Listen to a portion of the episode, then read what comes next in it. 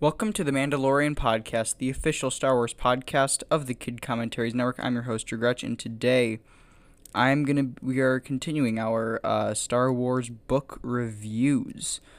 It's gonna be our second and last week for this during quarantine because I realized since you know we were just flying through Clone Wars, and I have no doubt that we're gonna be doing the same with Re- Rebels and Resistance. I realized that there's that I've got to you know do some more reading. I got to get caught up on some of this other canon stuff.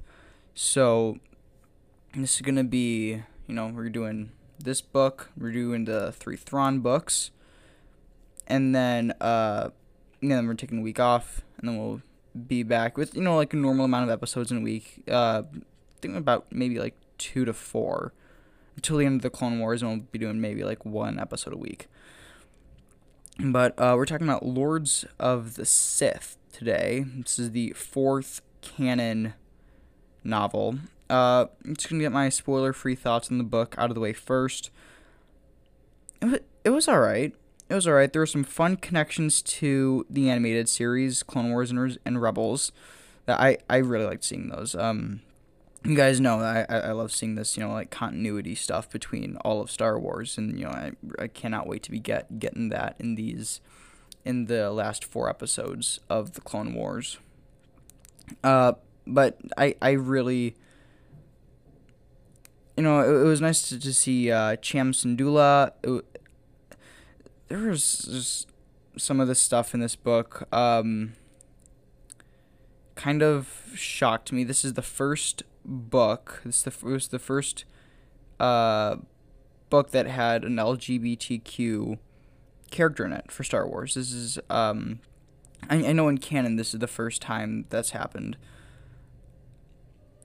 And then, and then you know in the books recently, uh, I'm thinking mainly of Resistance Reborn. There have been more characters like that. You know, I, I think it's right. I think everybody should get to see their to get to, to get to see themselves re- represented on screen in Star Wars and Marvel in in whatever in Harry Potter except for when the author goes and you know just changes so much stuff on Twitter. You know, that's when I think it's a problem. It's okay to have like to do that, you know, like a few times to like go back and retcon things, but to do that for literally every single character just kind of, just kind of a big turn off for me. Uh, we'll probably talk about that in a future episode, may- maybe like Mandalorian unscripted. We'll go into stuff J.K. Rowling has said on Twitter, just because you know that's kind of outlet for that. But um, I I've read you know I'm doing this series because there are a ton of Star Wars books that you know I I've read a while ago and that you know like I'm like okay well we gotta get some content out there. I guess it's time and guess time to you know get some some of these reviews done. Uh, and if I'm being honest, this is kind of a forgettable book. You know, I, I said last week that you know I, I love most of these books that I've read. Uh, I gotta say, Lords of the Sith is all right. It's, it, it's an alright book. It's it's definitely not a bad book. It's it's it, it's okay. It's it's it's good. It's good. Um, I'll give it about three stars or so yeah, so this is a super short episode. I, I don't have a lot to say about this.